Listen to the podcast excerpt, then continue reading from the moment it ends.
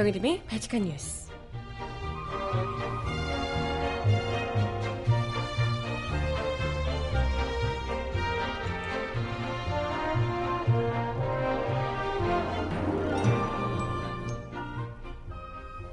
여러분 안녕하세요. 발칙한 뉴스 정혜림입니다. 황교안 대통령 권한대행의 행보가 아 요즘 심상치 않습니다. 박근혜 대통령 탄핵소추안 가결 이후 원래대로라면 국정 공백을 최소화하며 그저 상황 관리에 중점을 두는 것이 정석인데요. 근데 아예 이분 국정 장악력을 확대하기 위해 무언가를 계속해서 일을 벌이고 계십니다.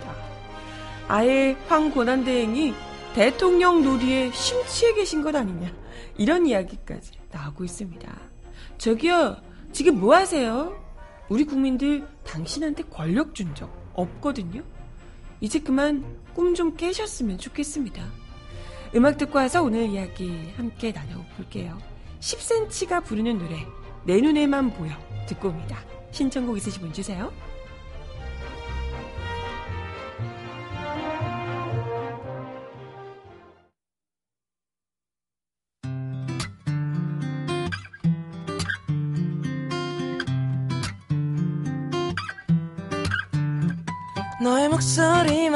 넘나 크게 들려. 딴 건 아무것도 안 들리고. 너의 눈동자만 넘나 크게 보여. 아니 내가 정말 미친 걸까? 하루 종일 너만 생각하다 보니 머리가 이상해진 것 같아. 혹시 내가 너를 좋아하게 돼버린 걸까 내가 그냥 미친 걸까 너는 자꾸 이랬다 저랬다가 나를 흔들고 여기저기 왔다 갔다 헷갈리게 네, 첫 곡으로 10cm가 부르는 내 눈에만 보여 듣고 오셨습니다. 어, 네. 신청곡은 잠시 후에 전해드려 보도록 할게요. 오늘 지금 발칙한 뉴스를 하고 있는 12월 14일 수요일 10시에 원래 그 청문회가 열리는데요. 뭐 저는 보면서 방송을 할 수는 없으니 이따가 어, 기사가 나오면 아마 뭐 사실 나온다 하더라도 방송 말미쯤에나 제가 확인할 수 있을 듯 해요. 오늘 굉장히 중요한 청문회인데 세월호 7시간 관련한 이야기를 한다고 해요. 어, 일단 뭐 기대를 가지고 있는데 음, 관련해서는 아마 내일께 같이 이야기를 해볼 수 있지 않을까 싶습니다. 그래서 오늘은 일단은 어, 청문회가 열리고 있는 가운데 우린 이야기 먼저 좀 드려보고자 합니다. 오프닝에서 말씀드렸던 대로 사실 뭐 황교안도 황교안 총리 그러니까 대통령 권한 대행이지만 아, 뭐 새누리당의 움직임도 다들 보면 지금 누가 탄핵이 됐는지 국민들이 지금 얼마나 분노를 하고 있는지를 모르는 건지 아니면 어차피 이렇게 된 거 그냥 에다 바꿔버리자 막 이런 에다 바꿔버리자 이런 건지 참 납득하기 어렵습니다. 웬만한 인간의 그 면면으로서는 면상으로서는 얼굴 두께로서는 아, 도저히 이렇게 하기 어려울 것 같은데 어떻게 이럴 수 있지? 와 진짜 참 그 이 이 두꺼운 얼굴 두께는 뻔뻔함은 알아줘야 할 것 같습니다. 지금 사실 박근혜 대통령 탄핵안이 가결되면서 우리가 뭐 완전히 탄핵시켜서 내쫓기 전까지 이 국정 공백을 메우기 위해서 원래 이제 법으로 정해놓은 게 총리가 권한대행을 맡는다. 이런 게 있죠. 그래서 탄핵안을 가결시키고 나서도 굉장히 우리가 좀 찜찜했거든요. 아, 이거, 다른 사람도 그렇지만, 뭐, 이 박근혜 정권에 있는 누가 맡아도 굉장히 찜찜할 것 같지만, 그렇다 하더라도, 황교안은 좀 아니지 않냐. 누가 봐도 이건 대놓고, 사실 뭐, 법무부 장관 때부터, 장관 인사를 할 때부터, 총리로 올라갈 때도, 항상 매번, 국민들의 분노를 자아내며 그 자격에, 그 자리에 앉을 자격이 없는 인물이다. 부적격자다. 라고 계속해서 질타가 이어졌지만, 대표적인 공안 검사 출신이고, 이런 인물이 정말 그것도 박근혜 정권에서 톡톡히 매 순간 역할을 해왔던 대표 인사가 박근혜 정권을 규탄하는 그래서 박근혜 대통령을 물론 개인적으로도 있지만 탄핵시켜야 한다. 이런 이제 국민들의 어, 요구에 물러난 대통령의 빈자리를 메울 자격이 있는가. 이제 이게 굉장히 논란이 됐습니다. 그래서 이 사람한테 권한대행의 자리를 맡겨서는 안 된다. 이런 이제 이야기도 계속해서 나왔던 거고요. 근데 대충 국민들의 분노가 이 정도인 걸 알고 그래서 국민들이 결국은 국회에서도 탄핵시킨 것을 안다면 마땅히 이 사람은 좀 몸을 사려야 정상이거든요. 몸을 사리고 국민들에게 좀 이제 이게 뭐랄까 뭐 좀 미움을 사지 않게 하기 위해서 분노를 사게 하지 않기 위해서 어떻게든 눈치를 봐서 좀 이렇게 최소한의 관리 정도만 이 국정 공백을 최소화하고 뭔가 좀 이게 관리직 정도로만 어떻게 문제 큰 구멍이 나지 않을 정도로만 하고 최소한 행보를 자제하는 것이 그래서 뭐 외부 일정이든 뭐든 잡지 않고 정말 관리직 정도로만 하는 것이 정상입니다. 근데 이 사람은 지금 어 완전 신났어. 아싸 대통령 득템 막 이런 느낌이에요. 대통령 득템 그것도 심지어 보통은 대통령 되려면 심지어 박근혜 대통령조차도 뭐 물론 이제 그 과정에 국정원 대선 개입이며 불법 선거며 뭐 이런 것들이 많았지만 그렇다 하더라도 어쨌건 선거를 치른 거잖아요. 선거를 치러서 선거운동 정말 힘들게 하고 어찌됐건 뭐 그런 과정이라도 거쳤는데 이건 뭐 누가 황교안에게 권력을 줬습니까? 그 누구도 권력을 준 바 없는데 혼자으면 신났어. 아싸 나 대통령 득템했어. 뭐 이런 분위기. 지금 막 신이 나가지고요. 지금 뭐 대통령 보수 대통령 놀이에 지금 빠져 있다, 심취해 있다. 이런 지적이 나오고 있습니다. 무슨 생각이야 대체? 어차피 차기의 대통령 이런 건 뭐 못할 것 같으니까 이참에 누릴 수 있는 만큼 최대한 누려보리라. 대통령 최고 권력자로서의 이런 뭐 느낌 이런 거 최대한 한번 즐겨보리라. 뭐 이런 마인드일까요? 진짜 나 어처구니가 없다. 어제 황교안 권한대행이 정부 서울청사에서 국무총리가 아닌 권한대행 자격으로 처음 국무회의를 주재했습니다. 여기서 시급한 현안, 현안 과제 적기 대응하고 제대로 대응하고 국정 운영에 중점적인 역할을 수행해 나갈 것이다. 라고 이야기를 합니다. 그러면서 내각과 전 공직자들은 비상한 각오와 겸허한 자세로 국민의 뜻을 받아들여 굳건한 안보 위에서 어려운 경제, 활력을 불어넣고 민생과 국민 안전을 지키겠다는 다짐을 실천하는데 최선을 다해주길 바란다. 어머, 박근혜 얘기한 줄? 박근혜 최순실 연설을 써준 거 아니야? 똑같은 얘기 하고 있네요. 무슨 대통령이 얘기하시는 것 같아요. 이렇게 위기 상황일수록 국가 안보에 더욱더 주력하고 경제를 살리는데 내각과 전 공직자들이 빈틈없이 애써주세요. 내가 내가 해도 하겠네. 뭐 이런 이야기를 최선을 다해달라며 이야기를 했습니다. 아니 지금 이 짧은 말 안에요. 안보도 지키고 경제도 하고 민생도 하고 국민 안전도 지키고 현안 과제들도 다 대응하고 국정 운영도 중점적으로 수행하겠다. 라는 그냥 대통령이 하는 모든 일을 다 하겠다는 얘기를 아예 뭐 그냥 빈 구멍을 메우는 그러니까 큰 구멍이 생기는 이런 일이 없도록 대충 이제 권한을 대행해서 하겠다 이런 수준이 아니라 아예 국정 운영의 주도권을 쥐고 본인 나겠다 나가겠다 대통령 하는 일 다 하겠다 이런 류의 이제 얘기를 지금 하고 있는 겁니다. 진짜 어이가 없죠.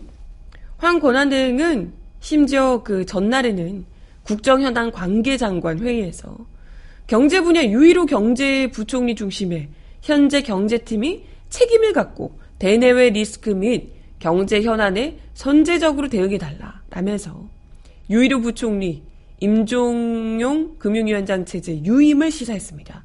이건요 사실상 대통령이나 할 수 있는 인사권을 본인이 그냥 행사한 거거든요. 그것도 심지어 이런 과정에서 국회에게 논의조차도 없었습니다. 지금 상, 상황에서는 그냥 권한 대행이에요. 사실상 최고 권력은 이런 상황에서 국회가 모든 책임을 지는 것이 맞습니다. 그렇잖아요. 국회에서 지금 대통령을 몰아낼 상황인데. 그렇다면 권한대행이 무슨 인사든 뭐든 할 능력, 자격이 없는 거예요. 누가 그 권력을 줬는데요? 임시로 대행했을 뿐이지 국민들은 당신한테 권력을 준 바 없어요. 이분이 사실 좀 권력 맛에 굉장히 좀 도취되어 있는 인물이죠. 이전에도 뭐 총리 시절에도 KTX 역사까지 뭐 차 밀고 들어가가지고 급하다고 당신. 아, 물론 그럴 수도 있다고는 하는데 아, 뭐가 그렇게 급하셔가지고 뭐 못 걸으시나? 다리가 없으세요? 다리 좀 불편하신가? 정작 정말 몸이 좀 불편하신 이게 장애가 있으신 분들 이런 분들은 그렇게 친절하게 역 앞에까지 차 대고 이렇게 못 하잖아요. 뭐가 그렇게 긴급하셔가지고 있는 대로 그냥 권력 맛에 그냥 내가 권력자야. 뭐 이런 것에 좀 심취하신 분이라 어 바로 직전에 왜 총리 한번 잘릴 뻔하셨잖아요. 총리 이제 뭐 이렇게 뭐 바꾸겠다라고 하면서 문자로 해고 통보까지 받아서 간당간당 했다가 박근혜 대통령이 탄핵되면서 뭐 어떻게 보면 이게 유임되게 된 상황인데 정말 뭐 어떻게 보면 관운하는 탁월하다고 해야 되나? 예. 아무튼 그 원래도 권력 맛을 굉장히 좀 좋아하시던 분인데 아 이제 뭐 물 만난 고기처럼 그야말로 있는 대로 이 상황을 즐겨보겠다 이런 것이 아닐까 이런 생각이 들고요. 음, 뭐 이뿐만이 아니고 지금 그 권한대행 닷새째인 날에 또 국가 원로의 의견을 경청하겠다며 학계 언론계 인사들하고 오찬 간담회를 열었다고 합니다. 뭐 굳이 그럴 수가 없을 것 같은데 그냥 시키는 대로 하라니까. 굳이 자기가 지금 이것도 역시 마찬가지죠. 대통령이 하는 행보나 비슷합니다. 네. 근데 이 일정 자체를 아예 당일 오전에나 알리고 간담회는 비공개로 진행됐습니다. 참석자 명단도 공개하지 않고 있다가 비난이 일자 명단을 공개했는데요. 명단도 웃깁니다 아주. 남시욱 전 문화일보 시장, 김대중 조선일보 고문, 최우석 전 삼성경제 연구소장, 정성진 전 법무부 장관, 이영작 전 한양대 교수, 심지현 경남대 명예교수 등 6명의 이름을 공개했습니다. 처음으로 만나는 외부인이 그냥 전부 오로지 보수 인사들로만 꽉 채워진 겁니다. 이 사람들 불러서 뭘 듣고 싶은데요? 대체 뭘? 뭘 듣고 싶은 걸까? 그냥, 어, 이제 나 대통령인데, 나 대통령인데, 어떻게 할까? 어? 뭐, 뭐 하면 되겠어? 이런 걸 대충 물어보려고 간 게 아닐까. 이런 생각이 들고요. 정작 국정수습의 주도적 역할을 해야 할 국회하고는 아직까지도 접촉조차 하지 않았습니다. 여야 3당 원내대표가 오는 19일에서 20일 국회 대정부 질문에 황, 황교안 이 권한대행에 출석을 요구했는데요. 이런 상황에서도 출석 여부는 결정된 것이 없다라는 입장만 반복하고 있습니다. 대통령 권한대행이 국회에 출석한 전례가 없다. 뭐 비상 상황이라서 사실상 출석 출석하기 어렵다.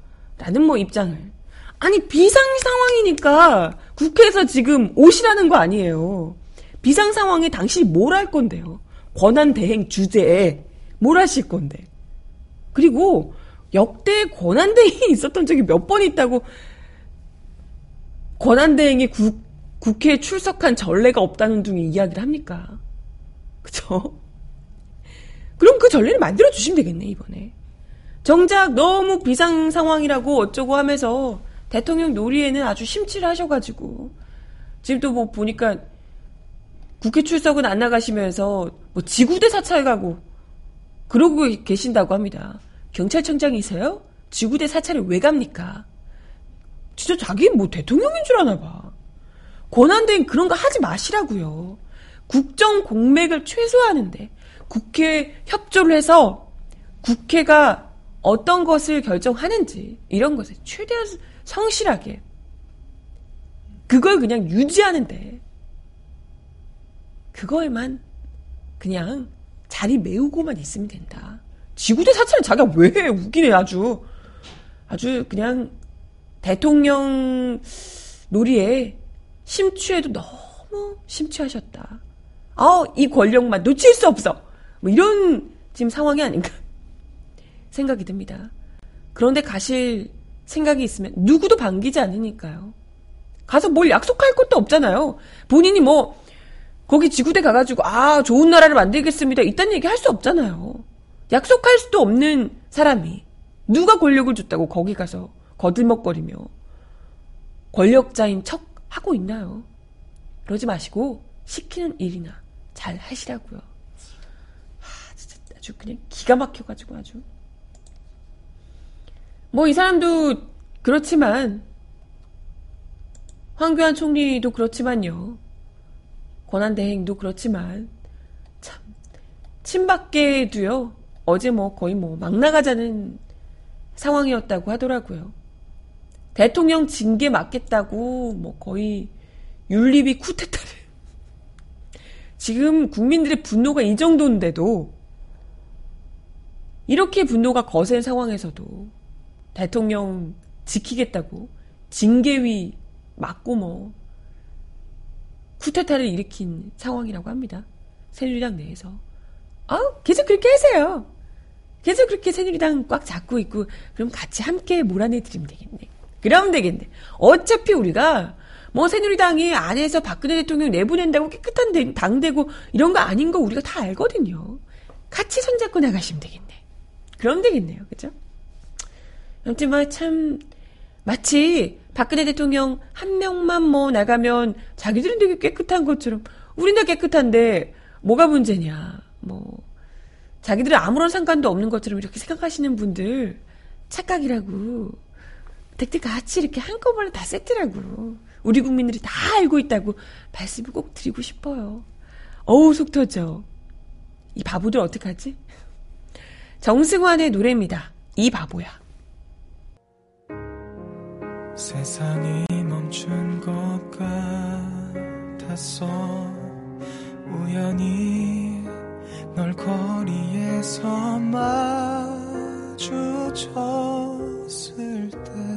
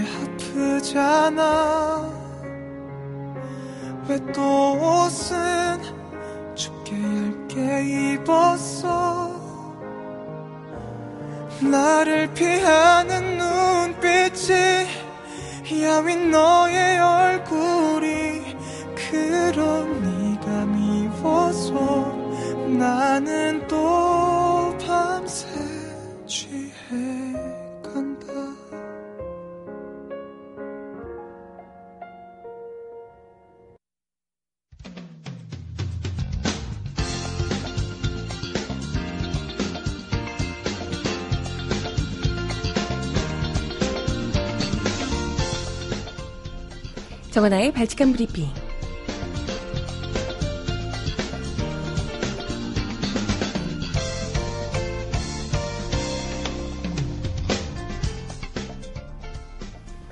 첫 번째 소식입니다. 국정 역사 교과서 시행 여부를 두고 교육부가 혼란에 빠졌습니다. 내년 3월 신학, 신학기에 맞춰 국정교과서 보급을 밀어붙이려던 상황에서 정치권과 시민사회 등의 반발이 걷잡을 수 없이 커지고 있기 때문인데요. 이준식 사회부총리 겸 교육부 장관은 어제 국회 교육문화체육관광위원회 현안 보고 회의에서 정치 상황과 무관하게 국정교과서를 추진하겠다라고 하면서도 국민 여론을 수렴해 올해 말 최종 도입 여부를 결정하겠다. 이런 모호한 입장을 밝혔습니다. 한다는 거야, 만다는 거야? 이 부총리는 내년 3월 국정교과서 시행 원칙에는 변함이 없다고 선을 그었는데요. 국정교과서가 최순실 교과서, 박정희 미화 교과서라는 야당 의원들의 비판에 대해 이 부총리는 그런 사실이 없다. 이념과 상관없는 교과서를 만들기 위해 노력했다라고 일축했습니다.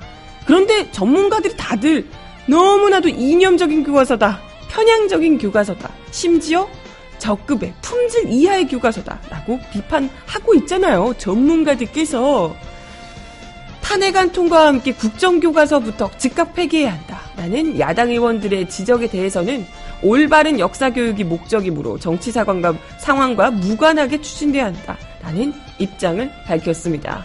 정치 올바른 역사교육이 문제라 목적이라면 당장 그것부터 폐기해야 될 텐데. 아무튼 참 정치적으로 아 참 정치적인 판단 때문에 우리 아이들 미래 교육까지도 이렇게 자주 유지하려고 하네요. 아무튼 국정교과서 보급을 1년 유예하거나 거민정 교과서 혼용하는 방안에 대해서도 그런 방안 검토한 적 없다라고 말하기도 했습니다. 하지만 내년 3월에 그럼 시행되느냐 이런 질문에는 명확한 입장을 내놓지 않았는데요. 학교 현장에 혼란을 부추길 수 있다는 지적에 대해 이 부총리는 12월 말까지 시간이 있고 아직 확정된 게 없다며 모든 가능성을 검토하고 있고 시민들의 의견을 수렴해 이달 말 시행 여부를 판단하겠다라고 말했습니다. 이 부총리의 모호한 답변에 대해 교육계에서는 3월 시행 원칙을 유지하며 연말까지 시간을 벌어 퇴로를 모색하려는 조치라고 풀이했습니다. 실제 현직 교사들과 학부모들까지 국정교과서 불복종 운동을 선언한 상태에서 국정화 시행이 불가능할 것이란 전망도 나오고 있습니다. 교사와 학부모들 뿐이겠어요. 요즘 아이들이 얼마나 똑똑한데. 촛불 시위에 함께 나왔던 어린 친구들 보셨죠? 뭐 이게 정부에서 아무리 올바른 교과서니 어쩐니 얘기해도 다 알고 있습니다. 교과서 나오면 바로 그냥 획 그냥 막 그냥 라면 받침대로 쓸걸요?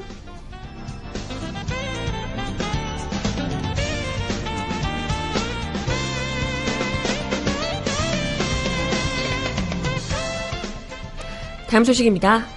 박근혜 대통령의 세월호 7시간 의혹이 박근혜 최순실 게이트 국정조사 청문회에서 오늘 집중 조명됩니다.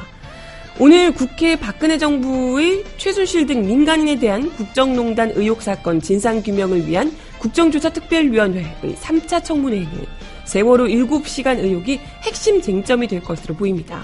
세월호 참사가 발생한 2014년 4월 16일 당일 박근혜 대통령은 7시간 동안 아무런 조치도 하지 않아 지금까지 당시 행적에 대해 여러 가지 의문이 제기되고 있습니다. 청와대는 박 대통령이 관저에서 머물면서 세월호 참사에 대한 보고를 계속 받고 있었다라고 주장해왔지만 실제 행적은 여전히 밝혀지지 않은 상태죠.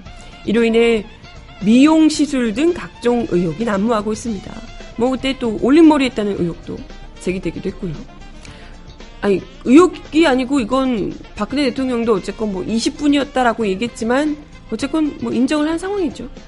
국조특위는 세간에서 제기되고 있는 의혹을 규명하기 위해 3차 청문회 증인으로 청와대 의료진 등 관계자를 대거 채택했습니다. 총 16명의 증인에는 당시 청와대에서 근무했던 간호장교 2명, 대통령 주치 2명, 자문의 2명, 경호실 의무실장, 성형외과 원장 등이 포함됐습니다. 또 세월호 참사 당일 구조 상황을 박 대통령에게 보고했던 김장수 전 국가안보실장, 김석균 전 해양경찰청장 등도 증인으로 이름에 올렸습니다.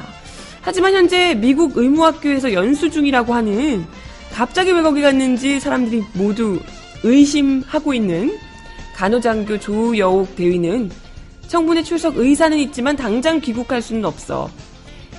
3차 청문회에는 출석할 수 없다는 사유서를 국조 특위에 제출했습니다.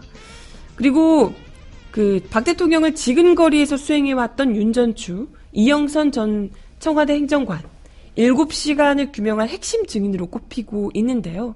근데 뭐 검찰 수사가 진행 중이기 때문에 불출석을 통보했다고 합니다. 근데 아까 조금 전에 우리 채팅창에 올라온 기사를 보니까 올려주신 기사를 보니까 어, 이영선 윤전추 동행 명령장을 발부했다고 그렇군요. 아, 감사합니다. 네. 기사가 나왔네요. 어, 못 오겠다고 했는데, 일단은 이제 어쨌건, 동행 명령장을 발부했다고 하니까, 일단 오기는 올 것 같습니다.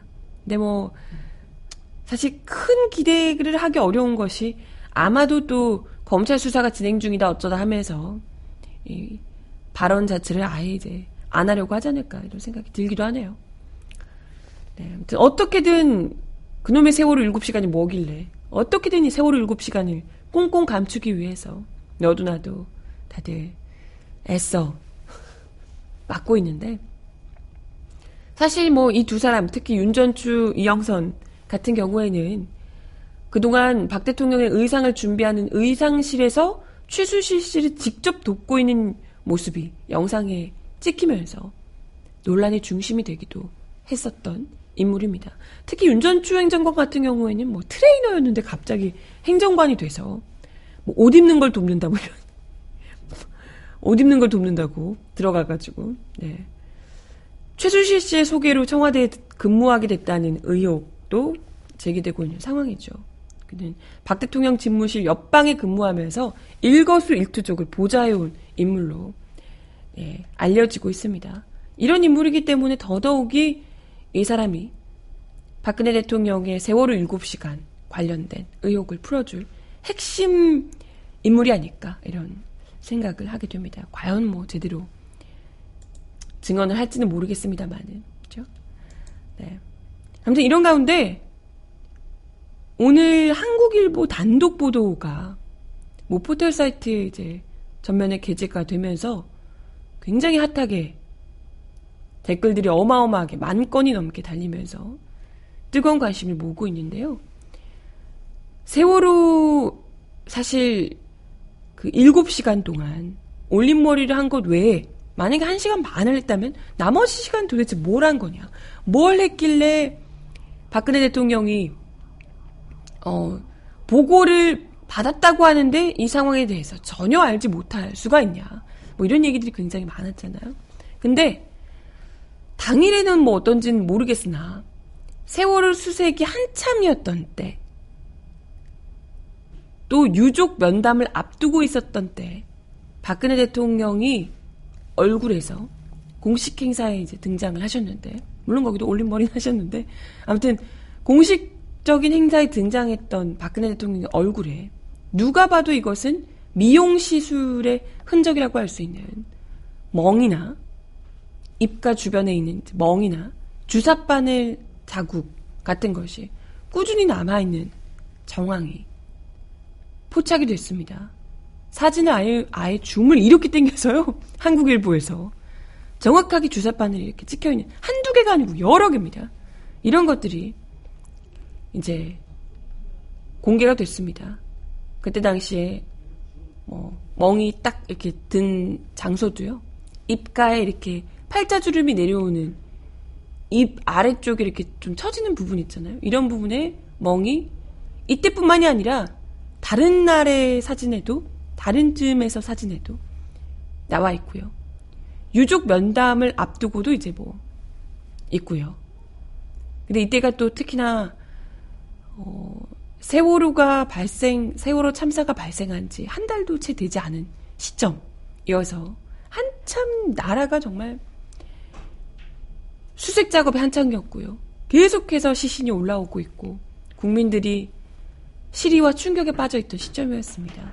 이런 상황에서 멍자국을 전문가들이 다 입을 모아서 이것은 미용 시술의 흔적이다라고 이야기를 하고 있어요. 이런 것들이 이게 주름을 펴는 필러 시술이라고 합니다. 네. 그런 이야기를 지금 하고 있다라는 보도고요. 이걸 뭐 이런 공식 행사 멍을 달고 나타나기 한 이틀 전 이틀 전에는 아예 공식 행사를 잡지 않고 뭐 이렇다고 합니다. 네, 이제 뭐 심지어 이제 유족들 만났던 그때에도 입가에 멍 자국을 달고 계세요. 그리고 나서 멍 자국이 좀 옅어지고 며칠 후에는 눈물 흘리고 하셨던 때 있잖아요. 그때는 멍 자국도 옅어지고 여기도 이렇게 주름이 펴져 있는 모습을 이렇게 비교해서 어마어마하게 네, 보여주고 있습니다. 제가 잠깐 사진을 이렇게 보여드릴까요? 보이시나요? 보이시죠? 네, 제가 화면에서는 이렇게 보여드릴 수가 있는데 혹시나 이제 다운받아서 우리 들으시는 분들은 뭐 많이 보셨겠지만 여기 여기 보이시죠? 입가에 있는 푸른색 멍자국. 네. 한국일보의 기사 한번 찾아보시면 사진이 굉장히 많습니다. 한, 한두 개가 아니고요. 여러 차례, 네, 나오고 있어요. 다른 때에도 2015년에도 이런 보이시나요? 멍자국이 있는 사진. 이게 이제 어 아니 물론 대통령이 미용 시술을 받을 수도 있는데요. 받는다 쳐요. 예. 받을 수도 있는데 이것이 계속해서 지속적으로 박근혜 대통령이 멍자국을 종종 달고 나왔었다. 이런 것이 이제 확인이 됐던 것이고 심지어 이런 것이 세월호 그 한참 수색 작업을 펼치고 있던 때에도 어김없이 여유롭게 미용 시술을 받고 이렇게 했다는 거.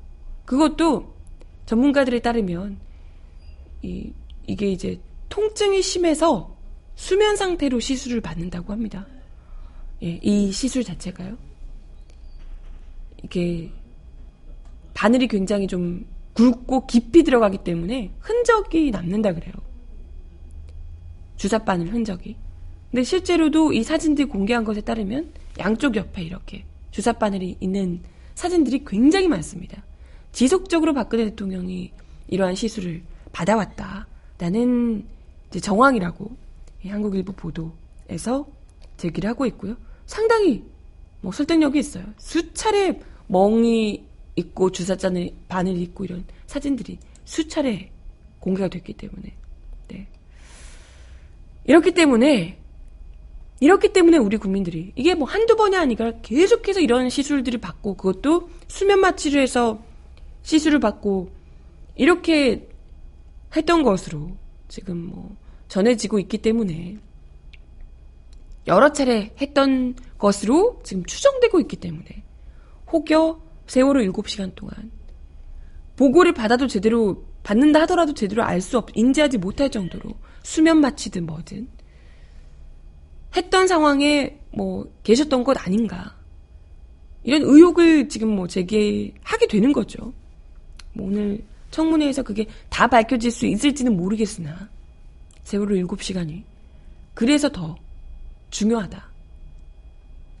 이런 생각을 하게 됩니다. 그죠? 아, 네. 아무튼 음악 하나 더 듣고 와서 이야기 이어가 볼게요. 신청곡으로 박근혜 대통령이 피눈물 난다는 게 어떤 의미인지 알겠다라고 얼마 전에 이야기하셔서 많은 분들이 분노했는데요. 그래서 이 노래를 신청하셨다 합니다. 리사가 부르는 피눈물 듣고 올게요.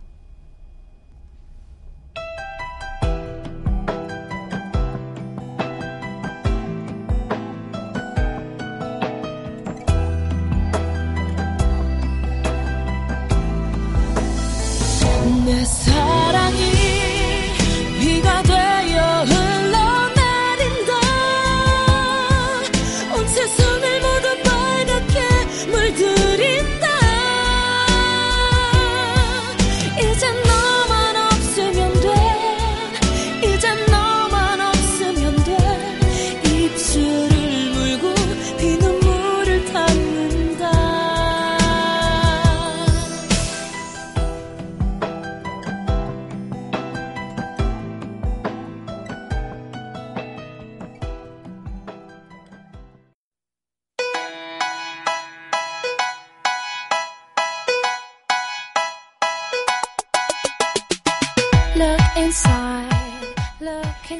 왜 이럴까요?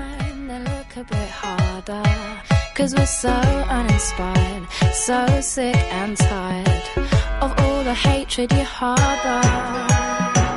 So you say it's not. 진경준 전 검사장의 넥슨 주식 대박 사건에 대한 법원의 판결이 나왔습니다.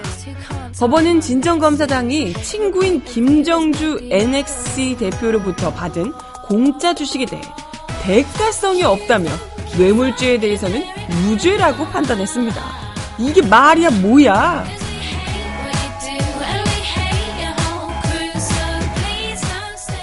진정검사장의 직위가 직무 관련성과 대가성을 인정할 정도로 특정한 직무로 보기 어렵고 두 사람을 친밀한 관계로 두 사람이 친밀한 관계를 유지했으며 그동안 유의미한 현안이 없었다는 겁니다.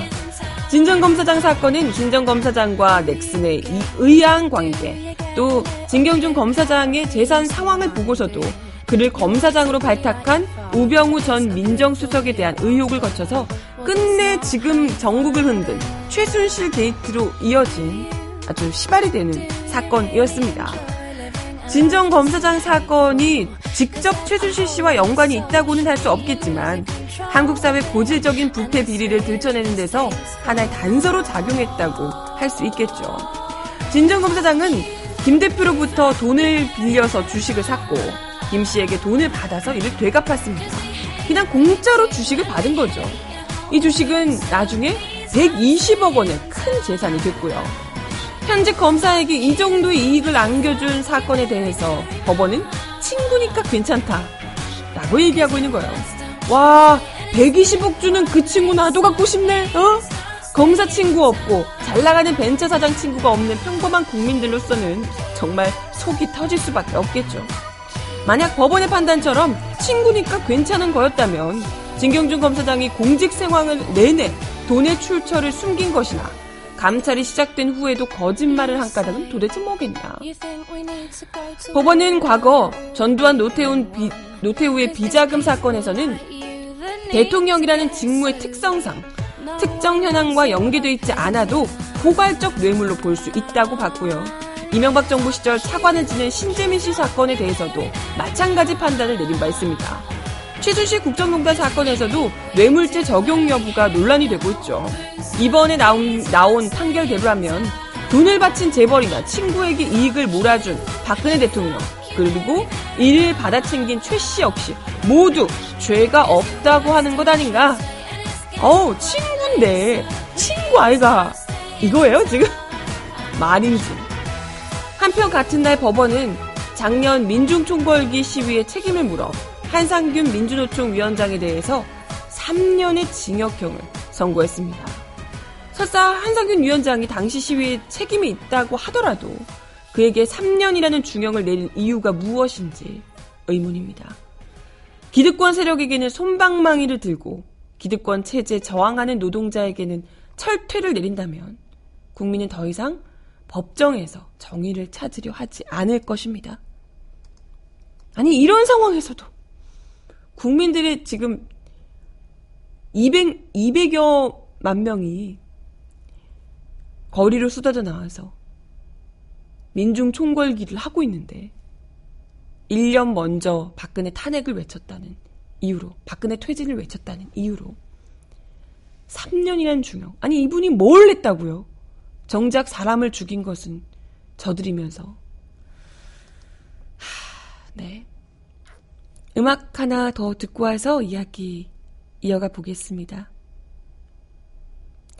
헤이즈가 부르는 노래예요. 저별. 혹시 저 별도 나를 보고 있을까? 아니 날 보고 있지 않을까? 저 별도 나를 보고 있을까? 아니 날 yeah. 지금 날 찾고 있진 않을까? 아니 날 피해가고 있을까? 아니 날 yeah. 음. 오늘따라 넌더 희미해 그래서 이 밤은 내겐 무의미해 어두운 밤이 진 아침이 온대도 가려 보이지 않을 때도 그 자리에 있단 걸 난 알아도 yeah. 네, 마칠 시간이 다 돼서 마지막 곡 들려드리며 인사드려야 될 것 같네요. 다이나믹 듀오의 노래, 거기서 거기, 마지막 곡으로 전해드리며 인사드릴게요. 재미난 영화를 봐도 다 여행을 가도 다 새로운 음악도 다 너 말고 딴 여잔 다 거기서 거기 I'm lost without you I'm lost without you 내게 돌아와 You run back into my arms 너 하나 없을 뿐인데 내 삶의 맛이 확 달라. 너무 쓰고 짜고 싱거워. 영혼은 계속 말라. 하나만 하인 것 같은 고민만 요새는 많아. 봐봐 반복되는 랩 같아 의미 없잖아. 힘들 때 난 어디다 전화해. 너 없는 공간은 날 질식시켜 답답해. 막 차려놓친 것처럼 정말 막막해. 내 맘은 계속되는 가정 사방이 캄캄해. 그거 아니 넌 내 맘의 기준이었나봐. 난 아직도 헤매고 이 혼돈 속에 남아. 미련을 벗삼아 네, 오늘도 발칙한 뉴스 함께 해주셔서 감사합니다. 날씨 너무 추워졌는데요. 다들 감기 조심하시고요. 내일 또 더 춥대요. 아우. 좋은 하루 보내세요. 저 내일 10시에 다시 올게요. 여러분, 안녕. 다 여행을 가도 다 새로운 음악도 다 너 말고 딴 여잔 다 거기서 거기 I'm lost without you I'm lost without you